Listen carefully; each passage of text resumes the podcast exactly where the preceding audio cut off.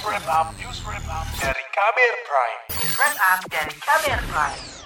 Saudara, kasus infeksi COVID-19 varian Omikron terus bertambah di tanah air, terutama di DKI Jakarta. Pada minggu kemarin, tercatat angka kasus harian mencapai 850-an orang. Sehari sebelumnya, jumlahnya lebih dari seribu atau tertinggi selama awal tahun ini. Mayoritas berasal dari pelaku perjalanan luar negeri PPLN. Itu sebab Presiden Joko Widodo mengingatkan seluruh masyarakat tetap waspada.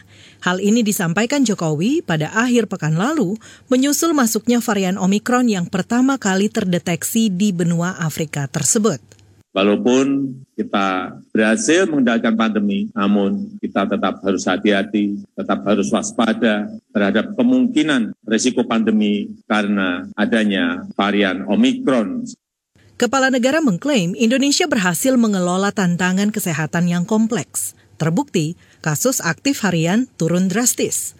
Pada Juli tahun lalu, kasus corona per hari mencapai 56 ribu. Namun, dengan munculnya varian Omikron, Presiden Jokowi kembali meminta kewaspadaan semua pihak – Selain itu, pemerintah juga mengundang sejumlah pakar lintas disiplin ilmu untuk berdialog dan dimintai saran serta masukan untuk mewaspadai ledakan kasus varian Omikron. Salah satu pakar yang diundang yakni Kepala Lembaga Biomolekuler Eijkman periode 2014-2021, Amin Subandrio. Kepada KBR, Amin menjelaskan pertemuan itu membahas sejumlah isu terkait COVID-19. Berikut pernyataan Amin yang juga menjadi guru besar Fakultas Kedokteran Universitas Indonesia. Apakah si Omikron itu menyebabkan gangguan klinis yang lebih berat. Sejauh ini eh, pengamatan pengamatan di hampir seluruh dunia itu menunjukkan bahwa sebagian besar tertular Omikron itu ringan atau bahkan tanpa gejala dan eh, orang yang terinfeksi Omikron. Tapi itu terjadi pada orang-orang dengan komorbid. Walaupun demikian, kita tidak boleh menganggap remeh ya infeksi Omikron karena bukan tidak mungkin akan terjadi varian subvarian yang punya sifat yang berbeda dengan varian Omikron yang induknya itu. Menurut Amin, Omikron tetap perlu menjadi perhatian pemerintah. Pasalnya, varian ini bisa mengalami sebanyak 50 mutasi dan hal itu turut menentukan kecepatan virus masuk ke dalam sel manusia. Apabila selama ini kan uh, Omikron memang ada mengalami mutasi ya, banyak sekali mutasi, 50 mutasi dan 30 di antaranya adalah di, di gen S-nya. Juga salah satu mutasi yang penting itu adalah di uh, enzim ya, yang memutuskan antara S1 dengan S2. Amin Subandrio menyarankan pengawasan pada tingkat molekuler perlu dipertajam, mengingat banyak hal yang belum diketahui mengenai varian ini.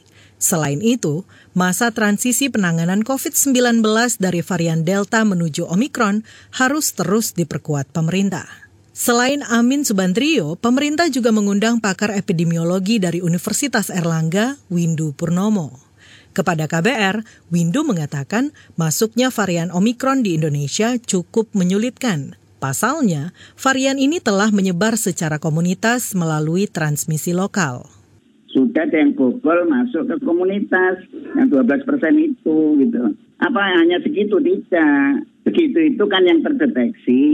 Artinya di bawah permukaan lebih banyak lagi. Artinya kita harus tahu dan sadar bahwa di sekitar kita sudah ada yang membawa virus ya dengan varian baru maupun varian lain gitu karena omikron ini tidak sendirian gitu ya Dosen Fakultas Kedokteran Universitas Erlangga ini menyarankan pemerintah meningkatkan kapasitas pengetesan dan pelacakan.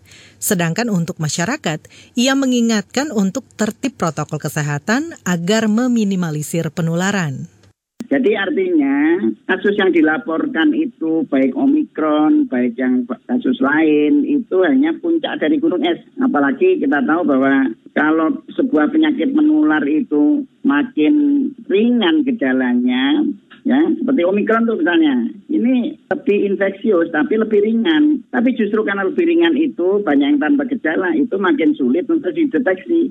Saat ini, kasus penularan Omikron di Indonesia lebih dari 660 orang. Sebagian besar berasal dari pelaku perjalanan luar negeri. Namun, kini penularan dari transmisi lokal juga mulai meningkat. Demikian laporan khas KBR yang disusun Reski Novianto.